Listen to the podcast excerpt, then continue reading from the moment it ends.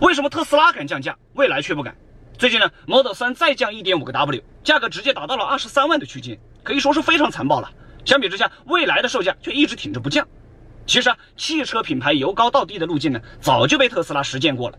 只不过两者不同的是，特斯拉它是技术驱动型的公司，品牌内涵相对统一，可以进入到不同的市场区间。